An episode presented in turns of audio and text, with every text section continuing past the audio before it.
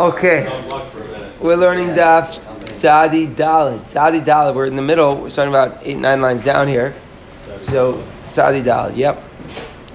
So we're in the middle of a Shiloh. What's the Shiloh? We know that the Mishnah was matir a woman to get remarried based, based upon the testimony of one witness. That much was clear. One witness, we allow the woman to get remarried. We explain it's a special leniency that the rabbis made to believe the one witness, even though it's a Davar Shabbat. However, the Gemara is not sure exactly how to understand it. One way of understanding it is uh, the Avidi Legluye Lo nobody's going to lie about something that they can get caught in their own lie, and something which is destined to be revealed, like did a person die or did they not die, you're not going to lie about that because or else you'll look like a fool. The other way of understanding it is that the emphasis is based upon the tendency of a married woman to do her own investigations carefully before she would be married. That's almost what's naturally expected. So as long as there's a single witness that's grounds to think that the husband might be dead, so then the basin gives her permission to remarry, but the assumption will be that she's going to investigate further before she remarries. What's the practical difference if the stress is on the witness or if the stress is on the woman's investigations? Who cares? The nafkamina is we looked at what if the witness is getting her out of a yibum scenario? What does that mean? What's the case? The case is that she had a son and a husband who went overseas. And the question is, did they die and who died first? And the witness says that the husband died first and then the son died, which means that she doesn't have a yibum obligation and that she's free to go marry anybody in the world. So the question is, do we believe that witness? On the one hand, we could say, yeah, sure, why not? Why wouldn't we believe the witness? Just like we believe a witness to let her get remarried, we should believe a witness here to free her to the general population and from the not doing yibum. However, on the other hand, she might not investigate properly. Why wouldn't she investigate properly? So the Gemara said a fascinating story yesterday. A woman might hate her brother-in-law. She might be. She might anyways dislike the guy. So she's not trying to do her investigations. She might not like her yavam. So she's very into trying to figure out. Let me just get out of here as soon as I can. I had a chance to get out. Let me get out. So since she might not be investigating properly, if the stress of the permission of the court is based on the uh, investigations of the woman, you might not have that in this case of, of Yavam Alashok. So that's our question. We have a suffix if an Eidach said your, that your husband died and then the son died, would she be allowed to trust that aid and go with the court give her permission to get remarried? So the Gemara says, let's learn a proof from the Mishnah. The Mishnah says, A woman is not believed to say, My Yavam has died, so that I should marry somebody else. Meaning, if a woman is saying, that I know I had a Yavam and I had Zika, but I'm testifying. She was, as she says, I was overseas with my Yavam, and she herself testifies that the Yavam died. She is not believed. We are concerned that she might herself be lying. She's not believed to say, My sister died so that I can marry her husband. Remember, a, a, a man cannot marry his wife's sister. So a woman cannot, her, the sister in law herself cannot be the, the, the witness to say that her sister died, so that now she should go ahead and marry her husband. The point, the point is that here there's no iguna, there's no iguna issue, and this is a very deep point. Iguna issues are basically you are trapped. So if you are trapped, and the question is, can you marry anybody here? So then, uh, can you marry anybody? So then we're lenient to say that we believe certain witnesses, and even the woman herself.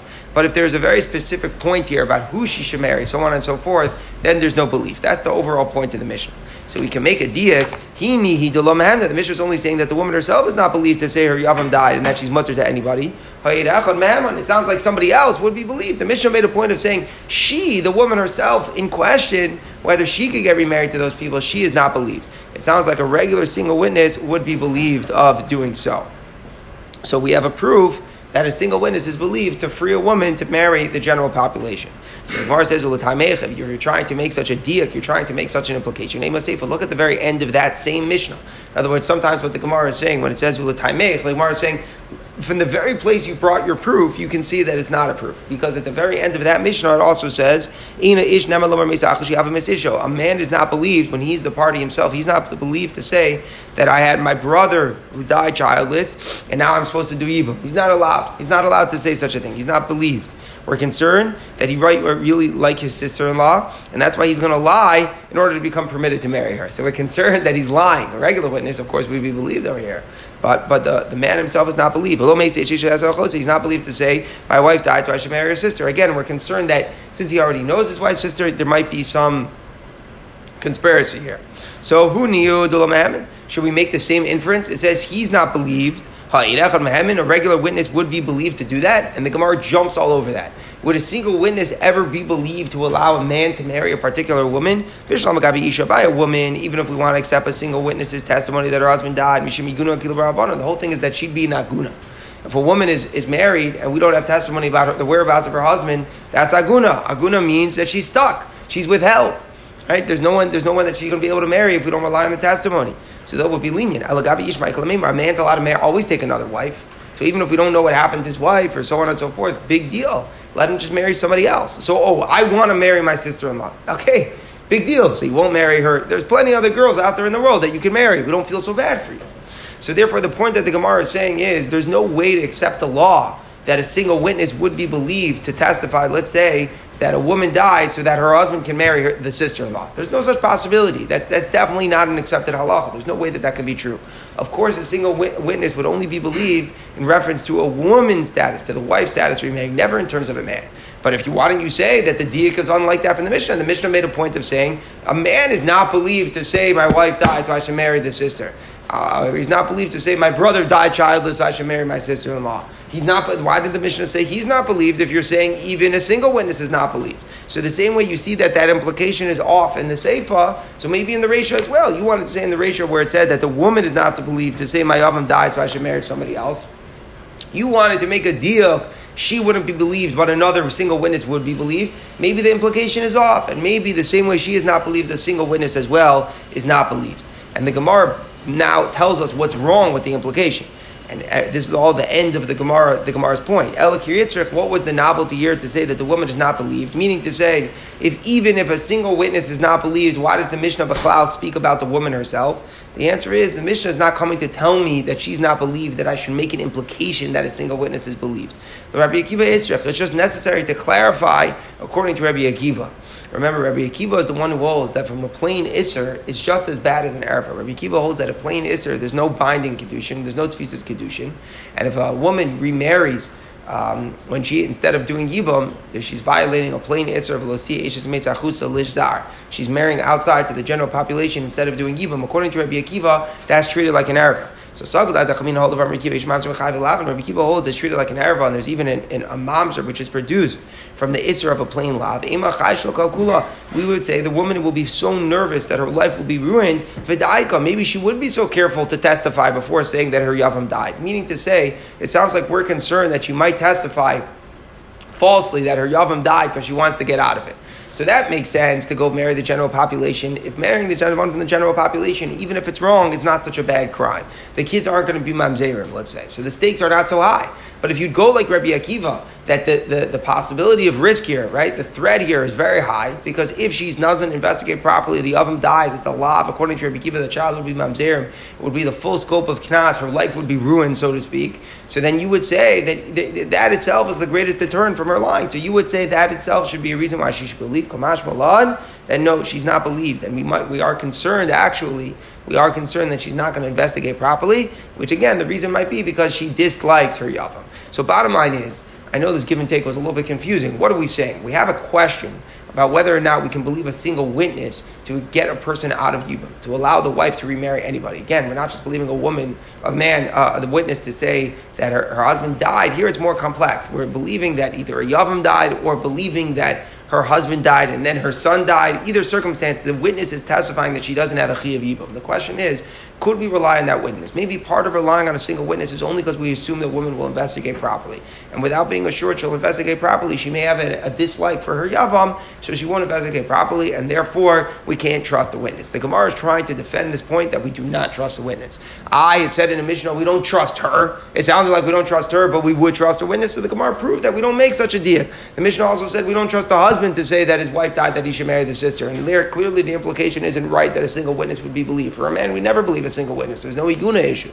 Elamai, that Mishnah was just coming to make that point herself. For the woman, that don't say we should automatically believe her because the same risk of creating mamzerim would be there. Kamash no. If we're concerned she has a dislike for the yavam, which we are, then we're never going to believe her testimony, and maybe as well a single witness's testimony we will never accept to allow her to do yivam.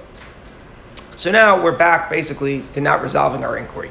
Do we believe in Eid Echad to allow a woman to be free of her zik and marry anybody or not? So Rava Amar, Rava comes along and he says, Rava, it's fascinating. He doesn't get into the two sides of our question. He just says, I know what the law has to be. The law has to be that a single witness would be believed. Why is that? Because of Kavachomer. What's the Kavachomer? Le'isr kare setarta. Ashes ish is a very severe isser. If a woman goes and remarries when her husband is alive, how bad is that? That's very bad. That's an isser of kares. That's something which make, makes mamzerim according to everybody. It's very severe. Yet we still see the rabbis believe a single witness. So if you're going to believe a single witness, even to be mater, an isser with the severity of kares, leisr lav lakol you're going to tell me that you wouldn't. There's a possibility not to believe a single witness for the possibility of doing just a plain isser. And the point that what, what Rava is saying is, how bad would it be if she married somebody from the general population when she had a bind to do evil? How bad would that be? That would be a love, plain love. How bad would it be if a woman is if remarries if her husband's really alive? That's really bad. That's an Isser So if we know the law that we believe a single witness so that a married woman can get remarried, certainly we should believe a single witness to take a woman out of the Isser Lav of Ivam Alashuk. Now, what's fascinating about that is that's great if you just look at it in terms of the severity of the Isser. But if you break down the variables, there's a flaw in the log in the, in the logic, as the Gemara just said. The only reason why we allow the married woman to remarry is not just because there's a single witness, it's because there's an assumption she'll investigate properly. Here I don't have that assumption because she may dislike her Yavam. But Rava is directly not addressing that. You know, he's just saying bottom line is if you believe a single witness to remove an Isra of Kares, you got to believe a single witness to remove an Isra of Alav. It just wouldn't make sense otherwise. So I'm like, we are one of the Rabbi but we see from the woman herself, forget about whether we believe a single witness, we see from the law about the woman herself when she testifies that that logic is off because Isra Kares Sitarta. Remember, not only a, a, woman can remarry if she herself testified that her husband died, but Isra Lav Lo Again, we saw in the Mishnah that if she herself testifies that her Yavam died, she cannot marry anyone from the general population. Clearly, clearly we don't make that if she uh, kavachomer that if she's neman for isra kar she should be neman for an isra lav.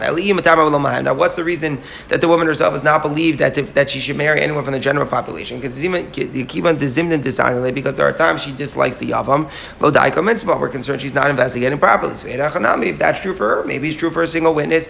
Given the zimit since she sometimes she dislikes the yavam lo daiko mitzvah. So we're basically disproving the logic from the fact that the woman herself, certainly the Mishnah said, is not neman to say her yavam died that she should get remarried. Clearly, we see we, are concerned that you might dislike the other and not investigate properly. If that's true, maybe the same is true for a single witness. So the Gemara ends without resolving the question. We haven't resolved our question. Is a single witness believed to allow a woman to get remarried to the general population and get her free of the chiv of yibum? A Mishnah said that she is not neman. It is unclear whether or not we should make a diak a single witness is neman, and the Gemara does not resolve this question.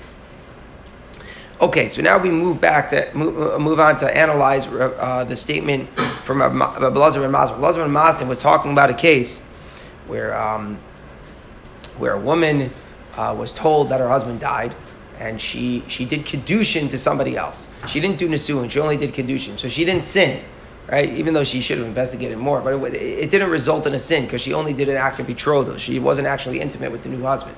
So here, when the husband comes back to down, we don't penalize her because she didn't do a sin. She just said kiddushin. Accepting a ring as a married woman is not a big deal. The problem is being intimate is the big deal. So therefore, she's not kanash. She goes back to her first husband, and the second husband doesn't have to give a get. We, we were lenient. There's no penalty that a get has to be given, and even if a get was given, it doesn't disqualify her from marrying a Kohen in the future. Meaning she doesn't become a divorcee. He gave her the document of divorce. Yeah, but it's meaningless because she doesn't need the divorce. So Rav Lazar ben Mata, he made a drasha for this point. He says, it says in the pasuk with Kohanim, Isha grusha me isha laikachu. Um, a woman who was divorced from her husband.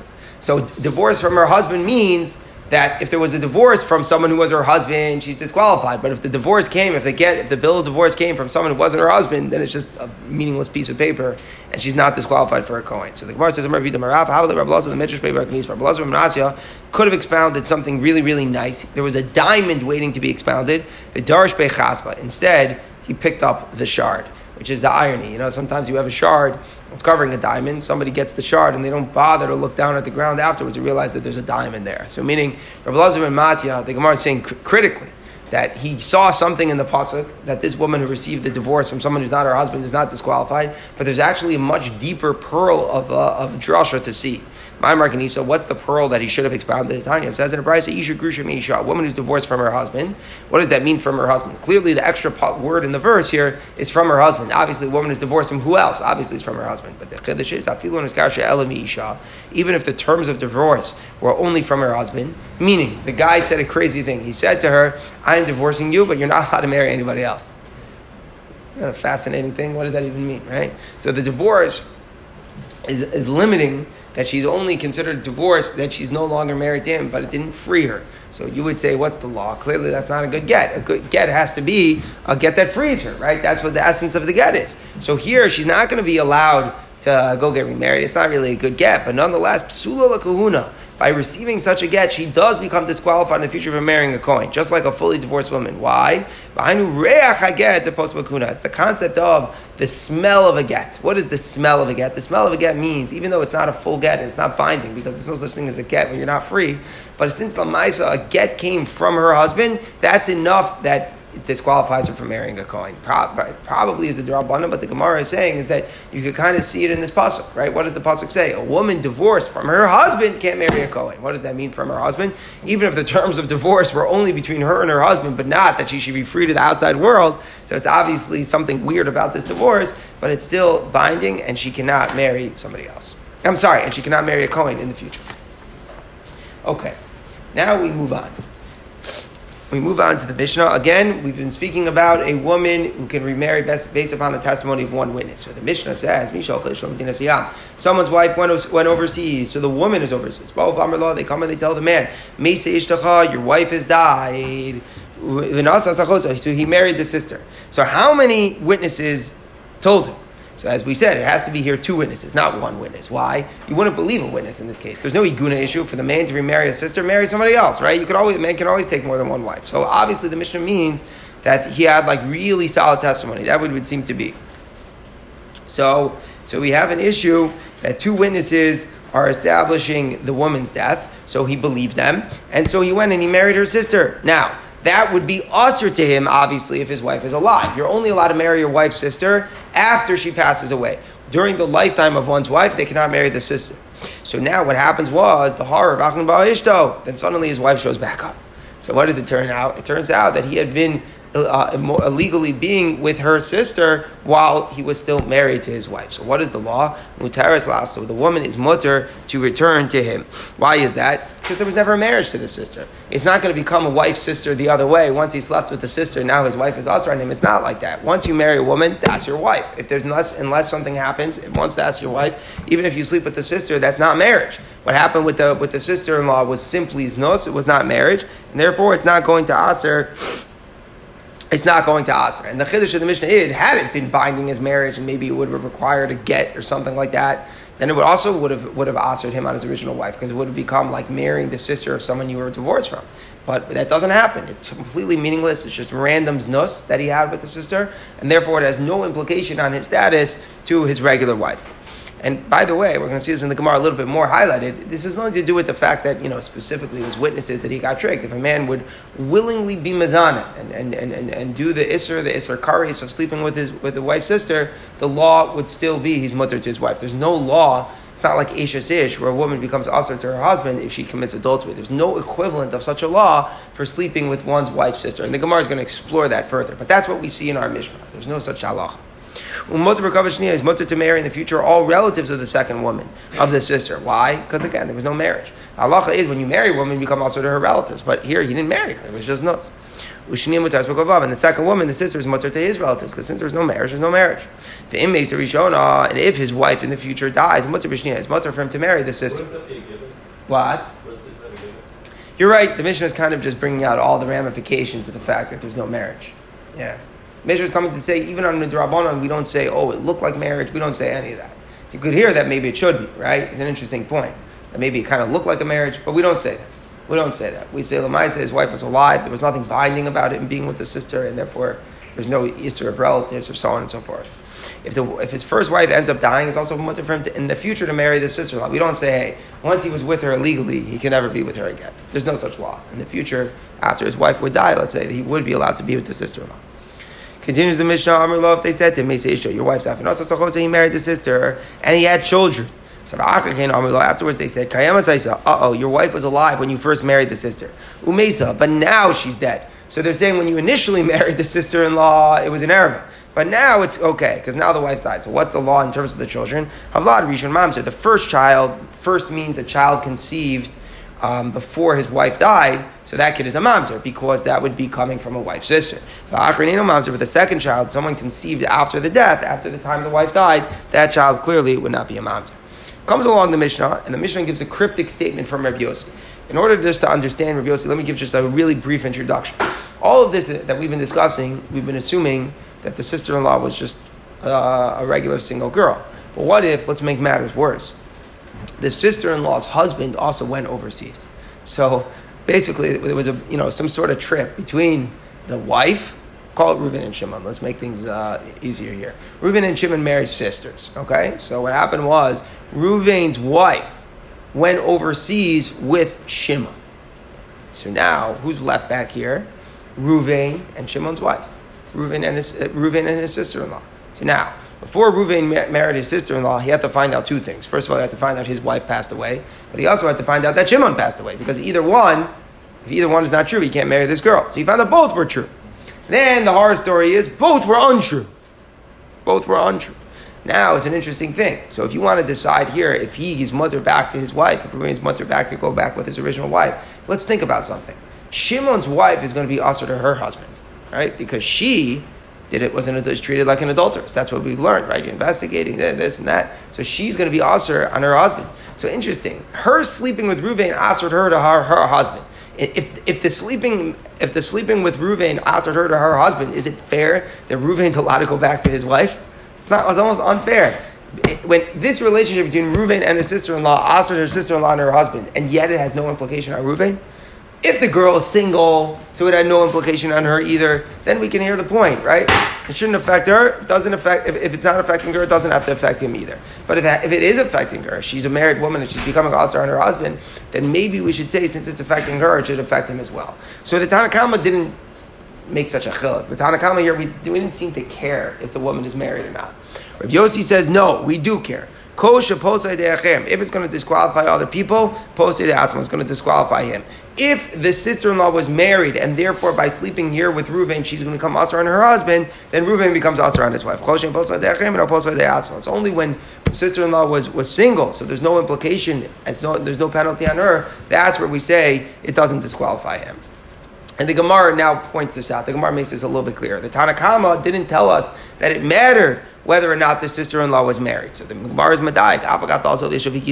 Ah, even if his wife and his brother-in-law go overseas, so meaning that the sister-in-law was married to a husband and he went overseas with the person's wife, and that now we learn of both of them dying. So the one back here married married the sister, and now we find out that both the wife and the brother-in-law were returned. So hani hani soon the the, the the relationship that he underwent with his sister in law was effective in the sense that it asked the sister to his brother in law. So even though it was effective to ask the sister in law to his brother in law, nonetheless, afilu achi eshes kiso asira. Yes, it's true that his sister in law will be usher to his brother in law, but ishto shire, his own wife is mutter to him. There are two important things, two independent things. But lo amrinon, and we do not say mitoch so since his brother in law's wife becomes usher to his brother in law, te usher ishto his wife should become usher to him. The Tanakama holds we do not say that. The point is basically, why should we say that? If you think about it, there are two independent questions, right? When he was with his sister-in-law, there were two issues. Was she, was, is she an adulteress because she should have been more careful her husband was dead? And by him being not, by him not being careful not to sleep with his, with, with his sister-in-law does not make him also on his wife. Two independent questions. But in, in, regards to her, she should have been more careful, and she's also on her husband. In regards to him, there's no law that sleeping with one sister makes him also on his wife. So the Tanakama holds it does not make a difference here if the sister-in-law was married or unmarried. Rabbi Yossi was saying it makes a difference. Rabbi Yossi was saying that if the sister-in-law was married and she's becoming asr on her husband, then he also will become asr on his wife through that relationship. And the Tanakama did not make such a split. All right, now we go back to the main essential din of the Mishnah that that when we find out the wife was alive, it's not also for him to go back to uh, to his wife. So Leima Sisa Lo Rabbi Akiva. The Mishnah is not like Rabbi Akiva. Di Rabbi Akiva Avle Akos Grusha. So according to Rabbi Akiva, his wife will now be the sister of his divorcee. We're going to try to prove that Rabbi, Rabbi Akiva holds if a person sleeps with his wife's sister, Midrabanan, we say that he has to give a get. We'll have to see why. Why should there be? It's not the marriage wasn't binding. But we're going to try to prove that Rabbi Akiva holds that we require a get. And if we require a get, so then that means his wife, his original wife, would now be the sister of his divorcee. So if, it's true that Rabbi Kiva holds you have to give a get to a wife's sister when you sleep with her illegally, that should have a domino effect now that he's also on his wife because it will become his wife's uh, a divorce, uh, the sister of his divorce. So it must be the Mishnah's not Rabbi Kiva. What is this Rabbi Kiva? What are we talking about? The Tanya it says in the Brisa, "Call a Torah Normally, all arise in the Torah. Let's say a, a, a brother married a sister. Ain't get. He doesn't have to give her a get. Right? It's clearly not a marriage. There's no marriage. There's no marriage. You don't have to give a get. What are the exceptions? The one exception is our Mishnah, right, where the married woman remarried based upon the testimony of a witness, where we say if the husband came back, even though it was Ashes Ish, we do require a get because we penalize her because it kind of looked like it was a, a, binding marriage. That's the one exception. However, Rabbi Akiva Mosif Af Ashes Ach Achos Isha. Rabbi Akiva says two other arise do require the wife of one's brother. If let's say a brother married a woman and then she slept with his brother, not in a Yibam scenario, in a, in a, legal situation where he shouldn't. So the law is, midrabanim, we do require a get. What's another case? Achos isha, a man slept with his wife's sister, achos isha, we require a get. These two arrives are different. Again, we have to see what the reason is. The Gemara here is fascinating. Rashi almost clearly like helps you out here. The Gemara is not analyzing why this is true because it's hard to understand why this is true. The Gemara is just analyzing the fact. If the fact is true that Rabbi Akiva says Eishasach and Achos Isha require a get, so then Kiva Rabbi Akiva body gets. Rabbi Akiva is saying that if somebody married his wife's sister, she requires a get. So in our case, Mela Allah, it's just is going to follow by default here that his wife will become usher to him. So she's now the sister of his divorcee. So even though really essentially there was never any binding marriage between the man and his sister-in-law, but once the rabbi said that he has to give a get to the sister-in-law, so that now is going to trigger that the original wife, Midrabanan, is the sister of his divorcee. The sister of a divorcee you cannot marry. If a man took a wife, took a woman, divorced her, he cannot marry the sister. So in our case, he should be usher in his original wife. It must be that the Mishnah is not like Rabbi Akiva. Our Mishnah holds no get is required between a man and his wife's sister. Says the Gemara. But let's analyze why Rabbi Akiva said what he said. What wasn't it? Wasn't it said? What is the circumstance? Where Rabbi Akiva says somebody marrying the, the, wife of one's brother has to give her a get. The only case is where there was only Kedushin. The brother only did Kedushin, and then he went, he, he traveled overseas. So since he only did Kedushin, why does that matter? Then the person heard his brother died, But so then he went and married his brother's wife. And then his brother returned. Since the original brother was only married with Kedushin, that's why Rabbi Kiva said you need to get from the second husband. The Amri and because people will say. You know why? You know what happened over here? It must be that the original husband had made a condition on the Kedushin that went unfulfilled. For example, he may have, he must have said, "I'm only being makadish you if your father, if, if your father pays me a million dollars in the next thirty days." He made like some sort of st- stipulation, and that went unfulfilled, and therefore, what happened is that no get was required, and not only was no get required, get wouldn't even matter for erva, but but the, it turns out retroactively there was never a marriage. If somebody said, I'm only marrying you on condition that your father gives me a million dollars in the next 30 days, if that doesn't happen and it goes unfulfilled, then there's no Kedushin. So that means the brother is allowed to marry the woman. So people are going to say that's what happened.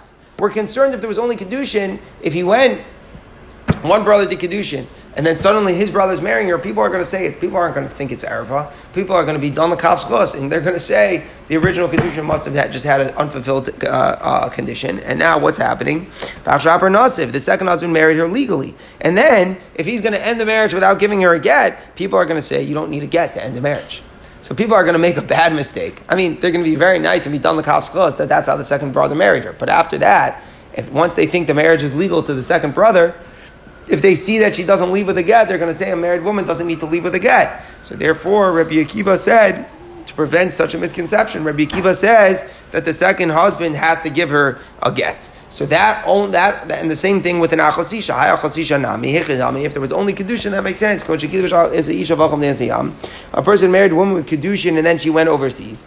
V'shama achosa, and then he heard that he, she died overseas. and he married the sister, and now his wife comes back. Since it was Kedushin, we can say that you have to give a, a get to the sister for the same reason. Amri and she, what are people going to say? Kedushin. It must be the original wife, there was some sort of unfulfilled condition. And therefore, when he took the wife's sister, he took her legally. It was fine, it was binding. Ah, she's leaving without a get. Oh, must be a wife sister. Uh, it must be that a woman can leave, a married woman can leave without a get. So that's all only when he did kiddushin. Ella Nisuin, but if a, person married his wife with Nisuin, he was intimate with her, like in our Mishnah. It said Ishto. Ishto implies that he was already intimate with her. Might Mikal Mimritanav Nisuin. Are there conditions at the time of Nisuin? In other words, our assumption is that people don't make conditions with don't make Nisuins with stipulations. People might make conditions with, with stipulations, but not Nisuin. Why is that? Because when you have a kedushin, there's very little risk. Okay, I'll marry the girl and I'll make the uh, stipulation it's only if the father pays me the million dollars. If he doesn't, I was never married to her. Big deal. I don't lose anything, so I wasn't married. But if you do Nisua and you're being intimate with the girl, you're having relations with the girl, so there's a price to pay because it turns out that if you're not married to her, then retroactively, it's like there's, a, there's something repulsive about the relationship where you were intimate with a girl that you weren't married to. So people generally stay away from stipulations in Nisuin. People make stipulations in Kedushin, that's regular, but stipulations in Nisuin is very irregular. So therefore, the whole svara of needing a get is because people are going to assume that there was an unfulfilled stipulation, and that's how the brother was marrying the girl. That's how the man was marrying his wife's sister. Such things don't apply to Nisuin. So in our Mishnah, where you're talking about with Nisuin, there Rabbi Akiva is not going to say you need a get. The whole reason Rabbi Akiva said you need a get, right? Achosisha was only where it was only Kiddushin. But if it was Nisuin, then Rabbi Akiva would agree you don't need to get it. Since you don't need to get, when the, when the original wife comes back, it's much him to go back to his, to, to, to, to his original wife. So again, the Mishnah said in a case where one's wife went overseas, you heard she died, he married the sister, the wife comes back, you can go back to his wife. The Gemara says, but wait a second, Rabbi Akiva is going to need a get to the second to the second sister. So if he need a get, then how could he go back to his first wife? Isn't that his, the sister of his divorcee? Answers the Gemara, Rabbi Akiva's concern doesn't apply to a case where he was married to original wife. It only applied to a case where he did Kiddushin. Whereas Kiddushin, people are going to say it was unfulfilled condition. He really was legally married to the second girl. If he doesn't give her a get, how come a married woman's leaving without a get? That, can, that concern doesn't apply to a, a woman he was already intimate with. If it was already intimate with the original wife, that doesn't apply that he should have to give a get to the sister. If he doesn't have to give the get to the sister, that's why when the original wife comes back, he is mutter to go back to her. Says the Gemara now. Now we move on to a new point. So what did we just do? We made the Mishnah work with Rabbi Akiva as well. Says the Gemara, listen to You know what? There could have been another case discussed in the Mishnah. Our Mishnah discussed what was the case? It was a wife's sister, right? Because you could why why do we only discuss discussing a wife's sister and not another erva? Because there's no other erva that's mutter after death. A wife's sister is like a real anomaly. After the wife passes away, it's mutter to her sister. That's why the Mishnah was discussing case. You heard that the wife died, now you want to marry the sister. But there's another case according to Rabbi Akiva, mother-in-law. Are you mutter to marry your mother-in-law after the passing of one's wife? What's the law? So Rabbi Akiva holds, the Gemara assumes that you are. Just like a wife's sister, it's mutter to marry lachar misa. A mother-in-law is only asr while one's wife is alive. After the passing of one's wife, they can marry their mother-in-law. If that's true, the Mishnah could have said another case. Somebody heard that his wife was overseas and, and that she died. Then he proceeded to marry the mother-in-law, and then the wife came back. Why didn't the Mishnah discuss that case? So Bishlam, if you say the Mishnah is not Rabbi Akiva, we could say because the mother-in-law is also after death also. So the whole case is, will never happen. Even if you find out that the wife passed on, you wouldn't move on to marry the mother-in-law. But if you're going like Rabbi Akiva, we're going to show that Rabbi Akiva holds marrying a mother-in-law is mutter after the death of the, of the wife. So the Mishnah could have spoken about a mother-in-law. The regular penalty for being with a mother-in-law is burning, sreifa. Rabbi Akiva holds there's no sreifa. Presumably it's mutter. Where do we get into this? The Tanya says in a brisa when it's talking about somebody who sleeps with his mother-in-law, it says, "Who do you burn? Rofu." They should burn him ve'eshen and them. So it's actually a very strange word because it would be mashma that you burn the wife and the mother-in-law, which is obviously not true because the wife didn't do anything wrong. If a man slept with his mother-in-law, you burn him and you burn the mother-in-law. You don't burn the wife. But the language of the pasuk is you burn him and them. Sounds like you're burning the wife as well. What's pshat? So Ozav is Achsan. Yishmael says, don't worry about it. It just means one of them. And what the Gemara expounds is uh, over there in, in, in, Sanhedrin is that it means that a mother-in-law's mother is also also. It's interesting. It's different than a grandmother, for example, right? You're allowed midiraisa. It doesn't go to the next generation. But here, by mother, mother-in-law's mother is also. Uh, you burn him and them means a mother-in-law or her mother. That's Rabbi Yishmael. Rabbi Kiva you burn, you burn him and both of them. No, it means the wife. Now, obviously, it doesn't mean you're burning the wife, but there's something about the wife being present that's vital to the Isser. What is, what is that? Rabbi says there's no dispute here, it's just how they're understanding the word in the Pasuk. The Pasuk is only talking about the mother, and Kiva Saratatik is talking about the mother in law and her mother. So they're just arguing about how exactly, what exactly the word means. But there's no difference. Everybody agrees that you don't need the wife to be alive for the Isser. Even after the wife passes away, it's still Usser to marry the mother-in-law. Then Shaper. According to Abai, it's good. According to Abai, there is no opinion out there that you're allowed to marry your mother-in-law after your wife passes. No such law. El Rava, but according to Rava, Rava says the machlokas is mamish our point.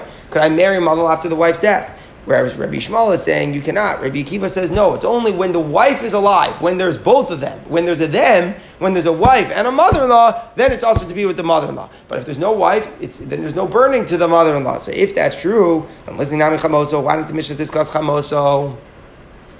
So what the Gemara is trying to do is attack that the Mishnah doesn't go like Rabbi Akiva from a different angle.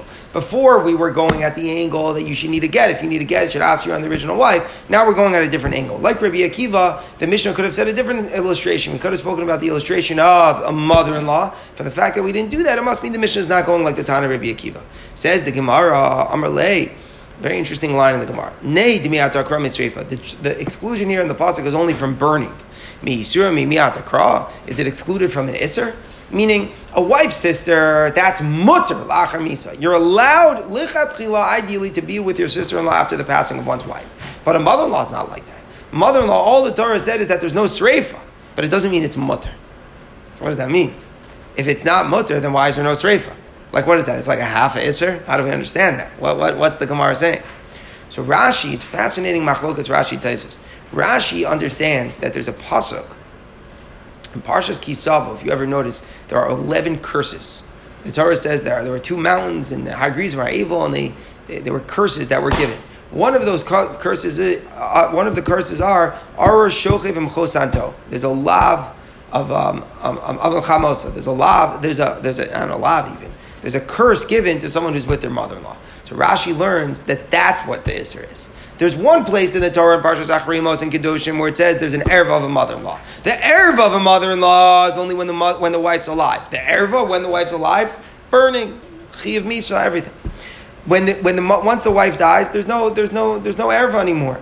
But there's a new thing, a, a curse for someone who's with his mother-in-law, and that has nothing to do with his wife being alive. That's why Rashi learns. Tosfos learns that no, the erva is there even after the death of his wife. For example, Tosfos learns there's karis. It's only a miyat from only a miyat from the death from the death penalty of burning. According to Tosfos, it's much more than just a curse that the person gets. He's chayiv karis. According to Rashi, it's just a curse. Zahu. But anyways, bottom line is that the Gemara is saying it's not permitted, and if it's not permitted, that's why it wouldn't be in the Mishnah. So to summarize, we learned in Mishnah about a case where the wife went overseas, the person heard that she died, he married the sister. When, the, when his wife comes back, he's not usher on her. He could go back to his wife. That was the point of the Mishnah. He doesn't require, he doesn't have to give a get to the wife's sister, and that's why he's wanted to go back to his, to his wife. That's true even according to Rabbi Akiva. Rabbi Akiva only requires a, a get on If there was Kiddushin to the original wife, but not if there was Nisuin. And the Mishnah did not discuss the case of Chamoso, even though we're going like Rabbi Akiva, because Chamoso Lachar Misa is not mutter, it's just excluded from the death penalty.